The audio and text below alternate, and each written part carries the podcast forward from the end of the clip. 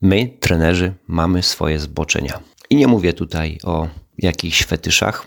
Myślę, że zboczenia można spokojnie zastąpić słowem upodobania. Mamy upodobania względem konkretnych ćwiczeń, jakie dajemy naszym podopiecznym. Od czego zależą nasze upodobania? Przede wszystkim zależą od trzech rzeczy. Po pierwsze, od tego, jakie ćwiczenia lubimy my sami, bo je przetrenowaliśmy. Po drugie, od tego, jakie przeszliśmy szkolenia, przeczytaliśmy książki, zdobyliśmy certyfikaty. I od tego, jakie ćwiczenia przemielili nasi podopieczni z nami. Czyli można powiedzieć, że nasze zboczenia, upodobania treningowe zależą od naszej wiedzy, takiej teoretycznej wiedzy, którą zdobyliśmy na szkoleniach, ogólnie rzecz biorąc szkoleniach, i od naszego doświadczenia, doświadczenia zdobytego z treningu z samymi sobą i doświadczenia zdobytego z, trening, z treningu z innymi podopiecznymi. Dlaczego o tym mówię? Ano dlatego, że w internetach, na YouTubach, Instagramach znajdziemy masę, masę filmików, e, artykułów, e, których, e, które zaczynają się takimi clickbaitowymi tytułami jak jedyne ćwiczenie, które musisz robić, albo to ćwiczenie musisz robić, jeśli chcesz, lulululu. Albo najlepsze ćwiczenie na a prawda jest taka, że nie musisz robić żadnego ćwiczenia. Żeby nie być gołosłownym, osoba, która wychowała się na takim klasyku jak Starting Strength y, Marka Ripato będzie zapewne miała upodobania do klasycznego martwego ciągu, przysiadu takiego klasycznego dwunożnego e, z sztangą nisko na plecach i będzie miała upodobania prawdopodobnie do wyciskania e, w staniu, sztangi w staniu. I są to ćwiczenia dobre jak każde inne. W niczym nie są lepsze od innych, chyba że chodzi nam o jakiś konkretny cel. Natomiast samo w sobie nie są one w niczym lepsze od innych ćwiczeń. Jak na przykład martwego ciągu sumo, czy martwego ciągu na prostych nogach, albo martwego ciągu na jednej nodze. I dlaczego o tym mówię? Dlatego, że bardzo groźny jest taki faszyzm ćwiczeniowy, tak? Czyli zakładanie, że jakieś ćwiczenie trzeba wykonywać, że twój podopieczny musi wykonywać jakieś ćwiczenie w jakiejś konkretnej formie. Nie, ćwiczenia powinny być dobierane pod osobę i pod cel treningowy.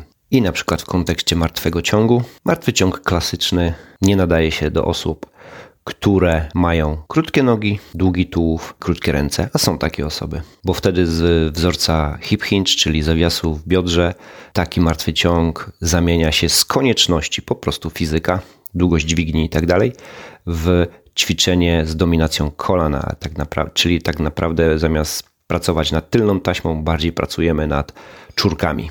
Drugi przykład przysiad ze sztangą z tyłu, na plecach nisko, nie nadaje się do osób, dla osób, które mają słabą mobilność w barkach, w łokciach i w nadgarstkach. Więcej y, złego sobie niosą niż dobrego.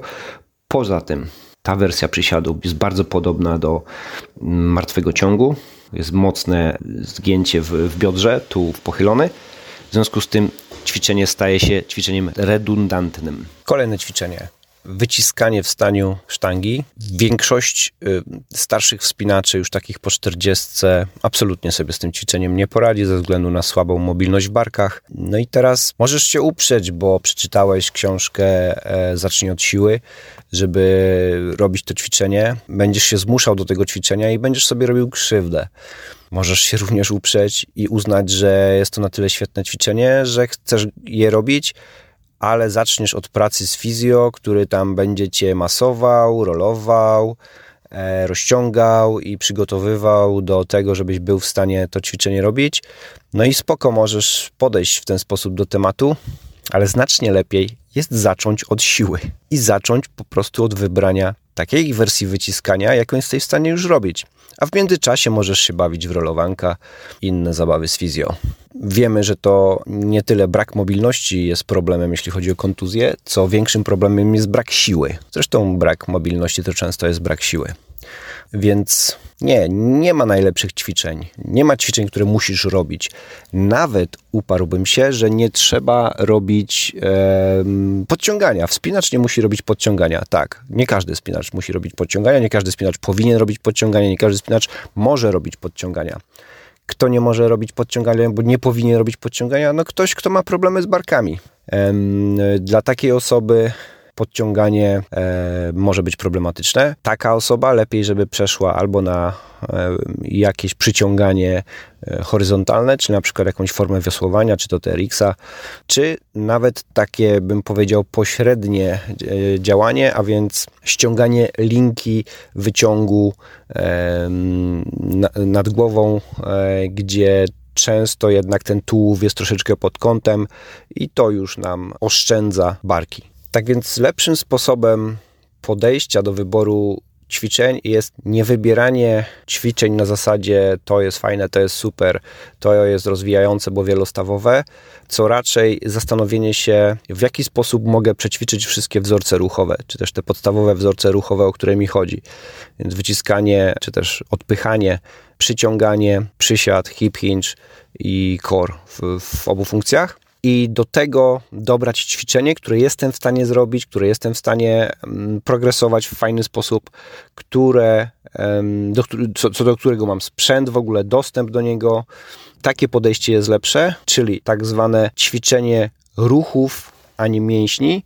Od jakiegoś czasu popularny model, taki bardziej e, tak zwany funkcjonalny, aczkolwiek również nie można przesadzać, mm, bo gdybyśmy wszyscy podchodzili do tego, że mamy ćwiczyć ruchy czy też wzorce, a nie poszczególne mięśnie, to pewnie nigdy piłkarze nie wyszliby z kontuzji, które, z, z których y, wyszli dzięki chociażby takim ćwiczeniom jak nordyki, czyli wpadł ktoś w końcu wreszcie, żeby piłkarzom wzmocnić ekscentrycznie e, dwójki przy pomocy e, ćwiczenia Nordic Curls, ćwicząc mięśnie, nie wzorzec ruchu, bo co to za wzorzec ruchu, opadanie, opadanie na brzuch, tak?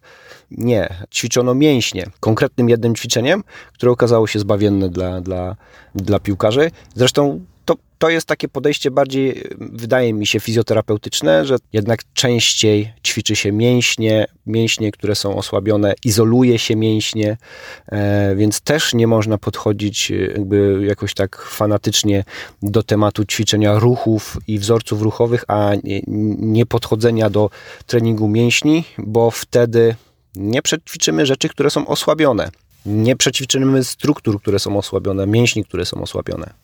Co więcej, ogarnięty trener nawet do maszyn podchodzi yy, raczej pozytywnie, bo maszyny mają pewną taką, są obrzucone pewną taką anatemą, że ograniczają tor ruchu, naturalny tor ruchu e, narzucają być może nienaturalny tor ruchu i jest to prawda. I może być to problem. Chyba, że nie jest to problemem i jest to zaleta bo też tak może być, bo jeżeli chcecie przećwiczyć dwójki, to nie ma problemu, żebyście je przećwiczyli w leżeniu, e, zginając pod udzia właśnie na maszynie. Nie dzieje się wtedy problem żaden, że tor ruchu jest ograniczony. Możecie fajnie to obciążyć i jest to dobre ćwiczenie, które możecie fajnie progresować na maszynie. Oczywiście są maszyny problematyczne, ale raczej problematyczny jest dobór nieodpowiednich ćwiczeń na maszynach do nieodpowiednich ludzi pod nieodpowiednie cele, a nie sam fakt, że coś jest robione na maszynie. Tak więc, nie ma ćwiczeń, które musisz robić. Nie ma ćwiczeń, których nie możesz robić, bo twierdzi tak jakiś trener czy filmik na internecie. Nie ma zakazu ćwiczenia na maszynach. Nie ma zakazu ćwiczenia mięśni, a nie skupiania się na wzorcach ruchowych i na odwrót. Wszystko ma swoje zastosowanie. Mądry trener wszystko jest w, stos- jest w stanie dobrać do podopiecznego, do jego celów, do jego historii treningowej, do jego doświadczenia, do jego kontuzji i nie powinien się ograniczać. I ty też się nie ograniczaj, drogi słuchaczu, gdy tworzysz dla siebie plan treningowy. Nie wrzucaj do niego ćwiczeń tylko dlatego, że trener A lub trener B powiedzieli lub napisali, że to jest najlepsze ćwiczenie, które każdy wspinacz musi robić. Nie, nie musisz robić żadnego ćwiczenia. Jeśli nie masz pewności, jak to wszystko ułożyć w swoim własnym planie treningowym, zachęcam Cię do skorzystania z kursu online Trening Funkcjonalny dla Wspinaczy. Jest to kurs online na temat treningu siłowego dla wspinaczy, treningu uzupełniającego, treningu wyrównawczego. Zabezpieczysz się przed kontuzjami, zbudujesz odpowiednią siłę ogólną, wszystko przy pomocy jasnego programu treningowego. Będziesz wiedzieć, jak to wpleść wszystko w swoje wspinanie, staniesz plany treningowe nade wszystko będziesz mieć wsparcie na zamkniętej grupie facebookowej, gdzie możesz wrzucać pytania dotyczące kursu, pytania dotyczące treningu siłowego oraz wrzucać filmy z wykonywanych przez ciebie ćwiczeń siłowych, po to, żebym mógł przyjrzeć technice i ewentualnie poprawić. No, tańszego trenera personalnego raczej nie znajdziesz. Jeżeli kupisz kurs do końca tego miesiąca, masz zagwarantowaną niższą cenę oraz świetne bonusy. Także nie czekaj, ogarnij swój trening siłowy z kursem Trening Funkcjonalny dla Wspinaczy.